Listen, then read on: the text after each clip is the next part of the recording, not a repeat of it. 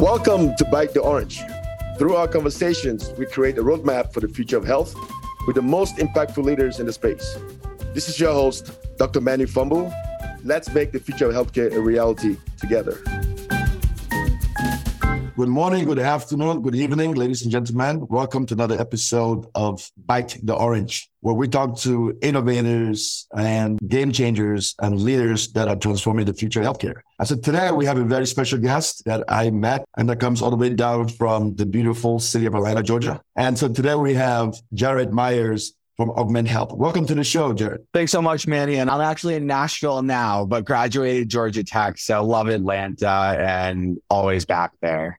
Perfect. Even better. Nashville. We met in Atlanta. Both from Nashville. That's good. Beautiful city. So with that being said, tell us something about yourself, uh, Jared. Yeah, I'm Jared, CEO and co-founder of a company called Augment Health.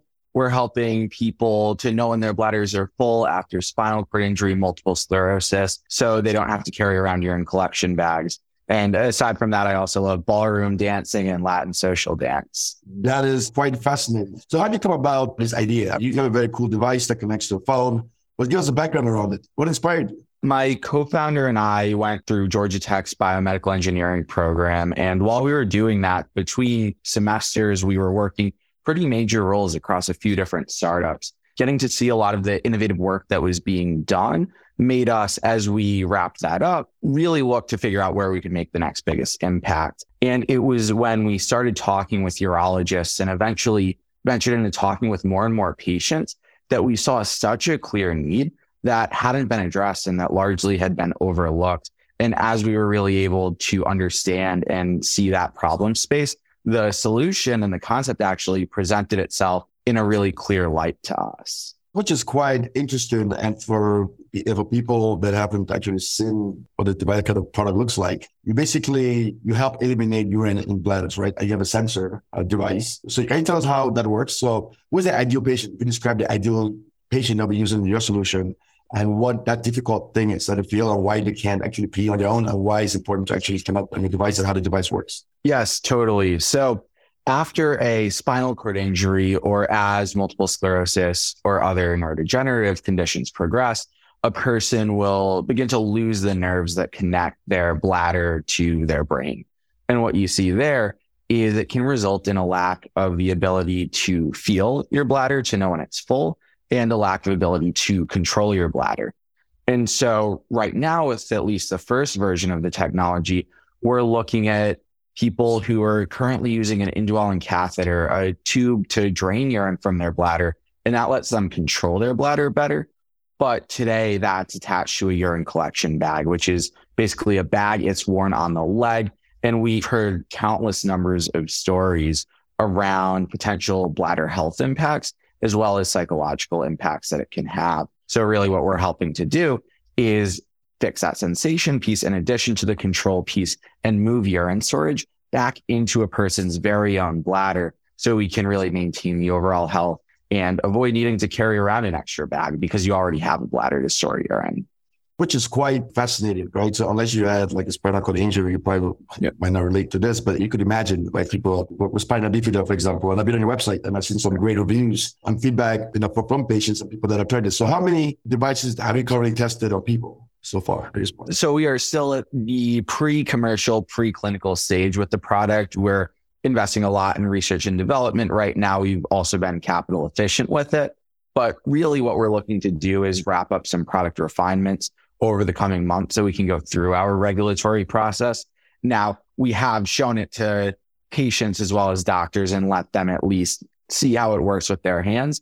That's been incredibly, incredibly impactful but we're still pre-commercial and it'll be really exciting when we do have the chance to let someone use the device. And we've actually had people reaching out online asking if they can just give us money out of pocket to be able to use it. Unfortunately, I have to say no right now, but I can't wait until we can actually get this in people's hands. And I think it's a very cool device. And I think it's a very critical problem that you're actually solving here. What I actually like a lot about this is the idea to non invasively promote uh, positive outcomes in terms of quality of life for patients, right? Bladder, kidney health, yeah. and also access to care because you are really solving a key pertinent issue. So have you looked at in terms of going to the market? Are you thinking about a go-to-market strategy yet? Are you still in discussions with the regulatory bodies? Where are you, where are you guys currently as a company? So we've had initial interactions with regulatory experts in the space to get an idea of what that pathway will look like. And what we're really navigating is that core value proposition right now. How do we anticipate selling this and what do we anticipate selling it on?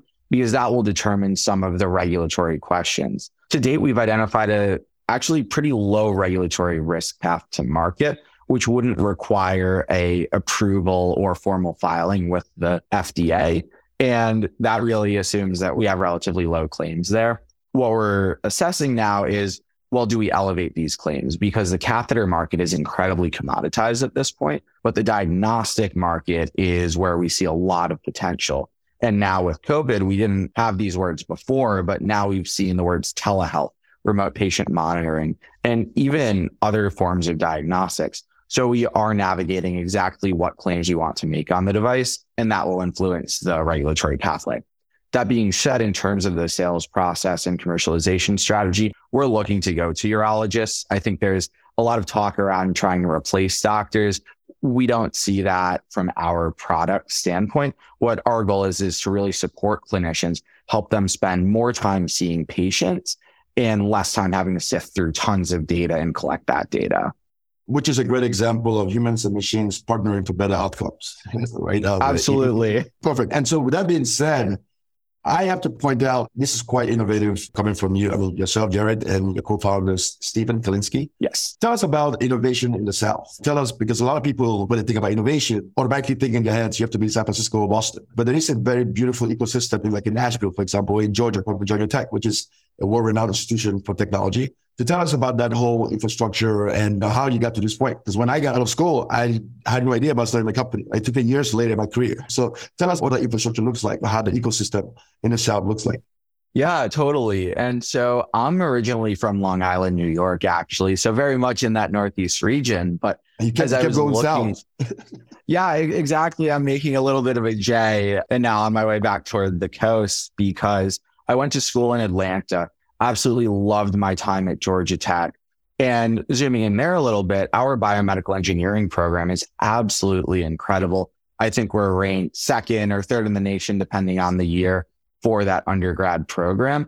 And it really starts there. This is a program that's incredibly entrepreneurially minded, where two of our capstone design professors have either run their own companies or are currently running their own companies. So we've benefited so much from their mentorship as well as the CreateX program at Georgia Tech. And that's what helped us initially get our bearings around that problem. And one of my best mentors back in the day ran a company, started it at Georgia Tech. And that's where I learned a lot of what I know now about the startup space. From there, we went on to Memphis, joining Zero to 510's accelerator program. That helped us really make that transition from I'd say students, undergraduates toward being true founders in a real company. And then now we're in Nashville. And I think, like you said, there's so much infrastructure here. Georgia Tech Engineering, Emory, Vanderbilt, these are incredible institutions. We have HCA here in Nashville. We have Grady and other hospital systems in Atlanta. And what I've seen is beyond that, and then Memphis being a leading capital for ortho devices. What we really have here is all of the pieces and we also have the populations and the groups of people who could use the most help in some cases, especially in rural and urban communities. So I'm very excited. We need more medical device companies here in the Southeast, but we have everything that they might need. And now capital might be one thing we're still working on, but there's so much opportunity here which is quite fascinating. We met down at the Center of Global Health Innovation Summit down in Atlanta. And even though I did my medical training in Atlanta, I never actually realized how much innovation was done in the region. I'm meeting from this, learning more about things happening in Nashville, Tennessee, for example, which I'm sure uh, I would love to hear these kind of stories to show that innovation can come from anywhere. We have great institutions around the country producing great leaders like yourself, and you can start companies and build. So what advice would you give to a listener, like a younger person going to school and has an idea to solve a problem? What are some of the challenges you faced and how did you go about fighting those?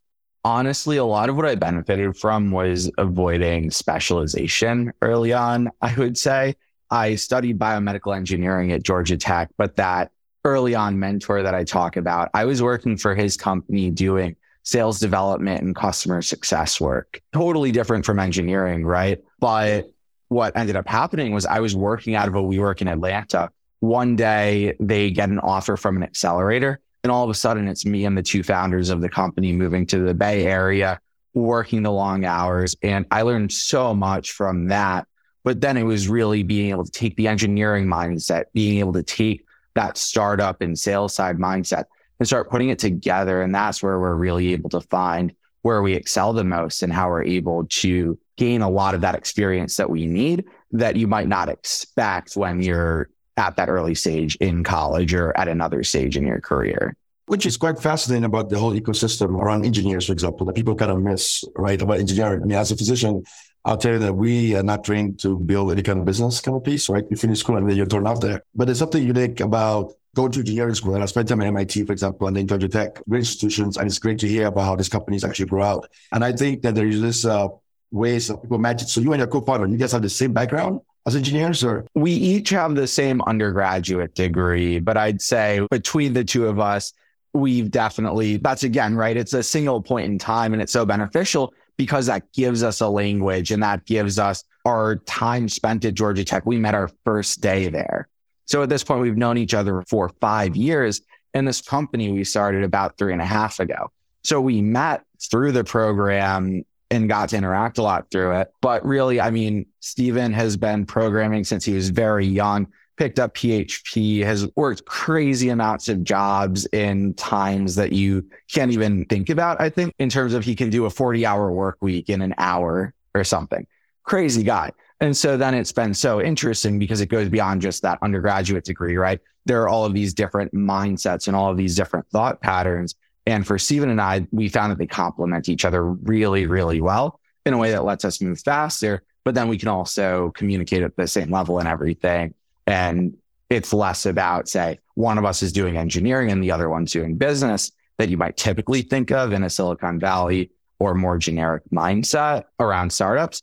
It's really, okay, who's the fastest at this specific task? Cool. Let them take that over. Cool. Let's move as quickly as we can without needing to rely on, oh, this person's the engineer, this person, the business. That is quite incredible. We would love to definitely keep in touch with you and then follow you throughout this journey. And I'm sure anyone listening to this podcast right now should be clearly blown by your story of what you've accomplished at your age and with the experience that you've had. And I think it's quite incredible. I love the company. I love the device. I love the mission that you're trying to actually solve here. And so I definitely have to keep in touch. But in the meantime, if you want to get in contact with Jared, we'll have Jared's contact information below the show notes on the website. Uh, so you can see that there. But once again, thanks for joining us, Jared. And uh, we hope to have you again on the show. Absolutely. Thanks so much, Manny. Appreciate it. Actually, thank you very much. Thank you for listening to Bite the Orange. If you want to change healthcare with us, please contact us at info at emmanuelfombu.com or you can visit us at emmanuelfombu.com or bitetheorange.com. If you like this episode and want more information about us, you can also visit us at emmanuelfombu.com.